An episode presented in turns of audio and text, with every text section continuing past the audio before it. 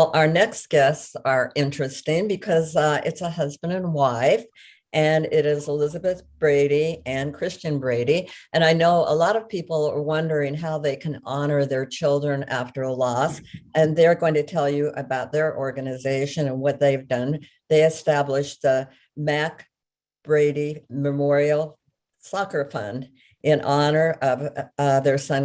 And uh, they'll tell us about how they did it and, and their thoughts. And it's wonderful to have a husband and wife on working together to build memorials. And thank you for coming on. Thank you for having us. Thank you for having us. Our son Mac died of a blood infection. It was sepsis. It came out of nowhere. And within 36 hours, it was New Year's Eve. Um, he was on a helicopter at about 11:30 at night, being flown from State College, Pennsylvania, down to Hershey Medical Center, Penn State Medical Center, and uh, we didn't know until we got to the hospital but he passed away on the helicopter. And um, you know, th- there was no preparation. There was no indication that there was anything wrong. It just looked like a flu. But as we drove back at three in the morning to go pick up our daughter, who was uh, Izzy, who was at a sleepover, we started talking about what we should do and how we should allow others to really participate in the grief with us. I mean, we wanted to remember our son certainly, and um, but we also knew that there would be others who'd want to participate. And I guess because I'm an academic dean, um, I've spent a lot of time helping folks um, establish memorials, scholarships, and things uh, in, in honor of their loved ones. And so while we thought for a moment about doing something for the life flight crew because they were just amazing and we know it impacted them, we wanted to celebrate and remember Mac as he lived with his vibrancy and, and joy. And he loved soccer and he was a goalkeeper. And everybody told us he was actually really an exceptional goalkeeper. And so, um, State College, Pennsylvania, home of Penn State, it's a small town in fact, hundred. I mean, the church had never been so full for the funeral. All of the deans and the president and provost came, and um, but what we wanted is we decided we wanted Mac, who dreamed of being a Penn State goalkeeper. We wanted his name then to be associated. So we created a fund, and we figured we'd have to put a lot of money into it ourselves. And there are thousands, if not tens of thousands, of people who have donated.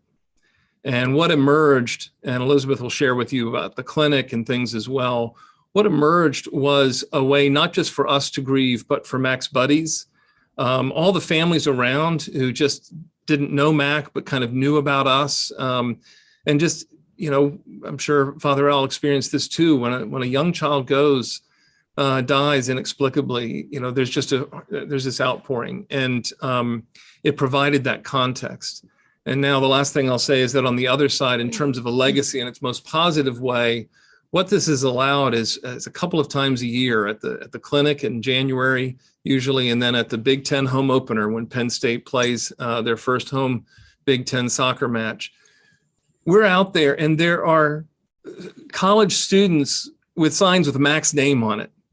they're they're they're cheering on the goalkeeper who bears Mac's num- name. Um, so it, it, it, he stays alive in a very real way and will long after we're gone.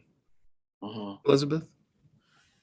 Thank you. Um, and I, I just want to add to that because it's kind of interesting now. We're coming on 10 years since Mac died. He died New Year's Eve 2012. So we're coming into this important decade. Um, I remember, you know, reading so many different things after Mac died. And I remember reading one from uh, a writer who said, you know, I really think we should measure grief in decades instead of years. And I just remember putting the book away and just thinking, oh my gosh, that is exhausting to think about. Uh, and it was too much at that time to think about. And now we're here entering into that decade. And so, especially for the folks who are newly bereaved, uh, I would say it's hard to imagine uh, but there are surprises along the way, and I think of um, Anne Lamott with the uh, the notion of the um, in the dirt, the flecks of gold that come, and I think one of the flecks of gold is we to be at a Mac clinic and have little kids run up to us with his patch on and just be there. They never met him. They weren't even alive when he was alive. Uh, to be inspired by his legacy and his love of sport and his love of friends. And um, and so that continues. But I I would also like to say too that um, one very tangible thing that helps is that um, to have an event or have something that you love, and it doesn't have to be big to the point that everyone's made today. It doesn't have to be a foundation. It can be any kind of uh, something that they loved or a meal or some sort of contribution where you celebrate their life in addition to remembering their death. And I think that that um, both are important, of course, both are important to recognize, but there is something that frees other people to celebrate him beyond the death day. Because as the point has been made here many times, uh, particularly those who are not, you know, in the bereaved community yet, yet um, are very uncomfortable talking about our continued love for Mac who has died. And so I think that by having um, having something to celebrate, something that he enjoyed, something people can participate in that's more familiar to them, uh, also somehow opens different doors too. And I think that um, I think over the years uh, that's been kind of a surprise to me is to see how much other friends of his and other folks actually enjoy um, just enjoy celebrating something that he loved and then we you know tie it into other things but i think that that's helped um, helped on a lot of different areas i would say. Yeah brokenhearted is asking how long will it be before i can talk about my daughter's death without sobbing? It's been seven weeks and i'm sorry uh, deeply grieved for your loss. Elizabeth just said it's been almost 10 years and i'm um, holding back the tears now.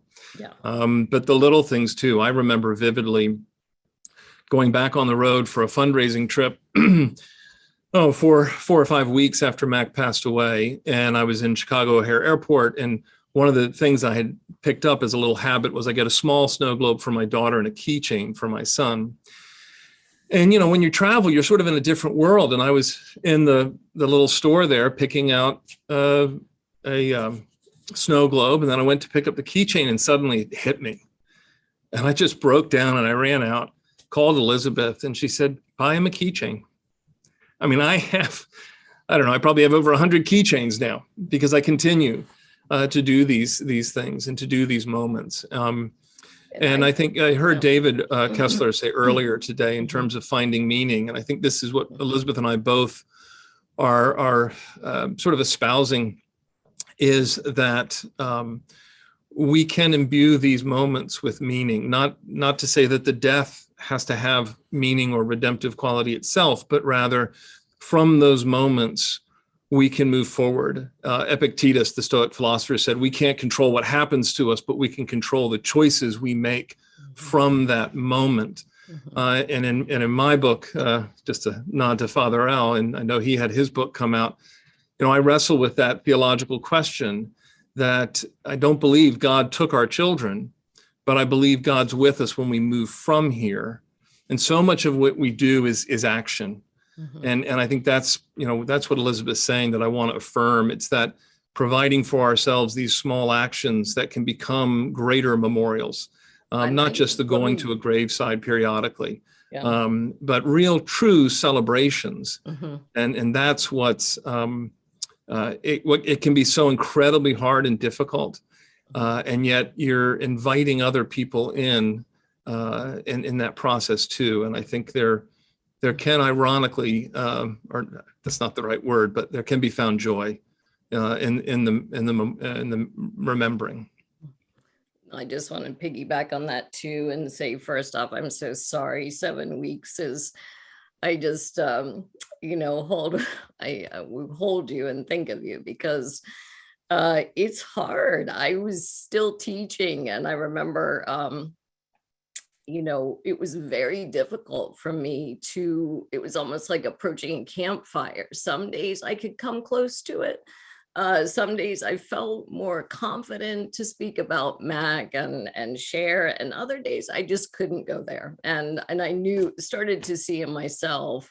Uh, some days I felt more confident and sort of um, different than I did on other days, and I just sort of uh, started to allow myself that that was okay. You know that it's uh, there's no um, you know, as as everyone has said here to do uh, as well, but there's no formula.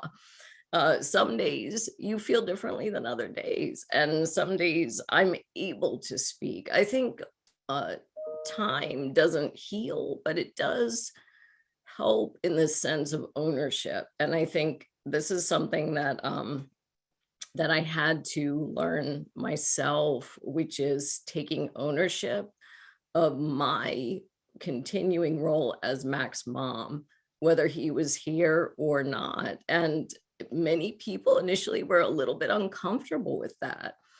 And I think that that um, helps through meeting with other peers and other bereaved parents that help, you know, sort of guide the way and help, you know, inspire you in, in places like this, which are really helpful. Um, but it is a kind of, um, it's a kind of identity almost as a bereaved parent and Mac's mom that we learn to take on again. And a few tears are okay. Uh, we, I will, I'm heading into 10 years and always happy to cry tears and how much we miss Mac and how much we love him, but also not to be swayed and uncomfortable by the people who get really uncomfortable with me talking about Mac. And and to say you know i know and i'm sure before mac died i probably would have felt the same way but i want to say that the love that we have for him has not died and we celebrate him in our lives in small ways and big ways. And i'm you know i'm sorry that makes you uncomfortable but that is something that is so important and how we how we share his love the rest of our remaining lives right? And so i would say first off to be gentle with yourself um, as you grow into this new journey um, and also to uh, the the notion of the continuing relationship uh, with your child uh, to be open to the surprises in there too. I think I would also add, you know, Elizabeth talking about caring for herself and and caring for one another. Um, Mhm. one of the things is to dispel the myth that um, couples uh, usu- usually statistically end in divorce after a child dies. It's simply not true. The the data doesn't bear it out. Elizabeth has an essay on that. But more importantly, is is to support each other, to recognize when the other needs time. And Mhm. I don't know what kind of grace it is per se, but over the years, when I've needed to do nothing but bawl, Elizabeth has been able to hold me up. And the same has been true vice versa. When she's needed to express her grief or wanting to go and act in a certain way to help to remember Mac and to do things, it's just been incredibly important for me to support her in doing that in the same way that she supports me. And I think as couples and as families, that's a major part. Um, I remember very poignantly for me growing up, I was about 14 and my grandfather died, my mother's father, very close uh, knit family living together, but also very um, dysfunctional, for lack of a better word.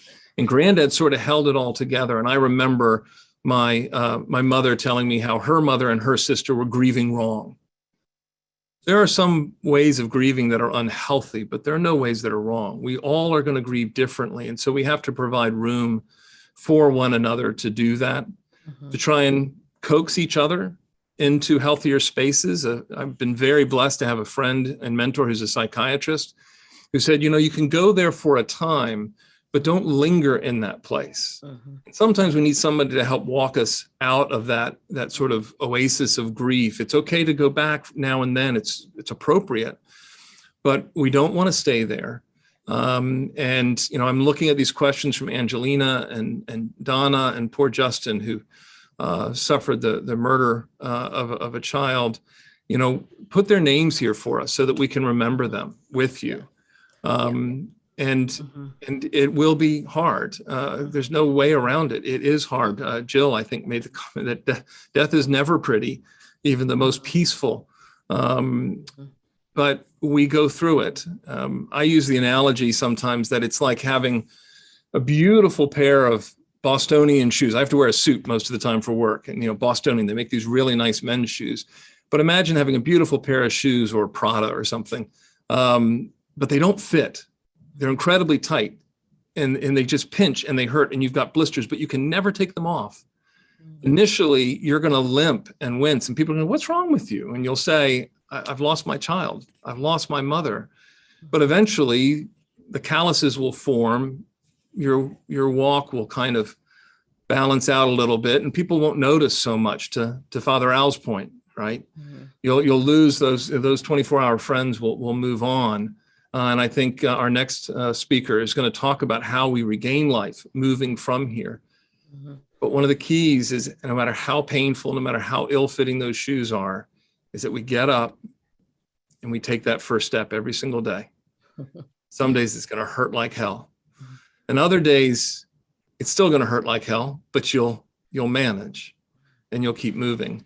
And we just have to be there supporting one another as best we can that's so much of what this broad community is nearly 300 folks here on this on this conversation Mhm. and um, Mhm. i think we're also just thankful that we can share the name of mac uh, we even have a picture i think they're going to put up here Mhm.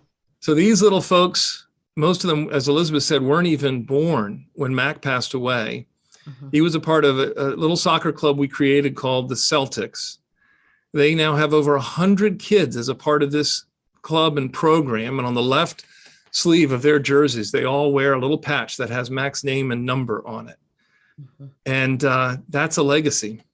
It's a It legacy to be proud of. And I, I think too, hun, just to add, because I think we're running out of time here, so we want to respect that, but the, um, is that, um, it's the, the legacy, I think is, is where we find meaning in it. It's not so much the, uh, you know, the acts of it, but the surprising relationships and the, um, the opportunity to share Mac's name, to practice saying their names, um, as a teacher, I have unfortunately so many of my young students whose friends have committed suicide uh, in college and late in high school. Um, it is something that grief is so is around us so much, and I think that coming to places like this, and especially for uh, Gloria and Heidi, who just host so much and help us give us tools um, to not only for ourselves, but to start to help the larger community uh, start to speak about grief and understand it as a part of life that will come. And I think that that um, that's another part of this as well. Oh, thank you so much, Christian and Elizabeth. You guys are amazing at the work you've done and the help you've given people. And uh, thank you again. Well, Thank you, thank Mom. you for having us.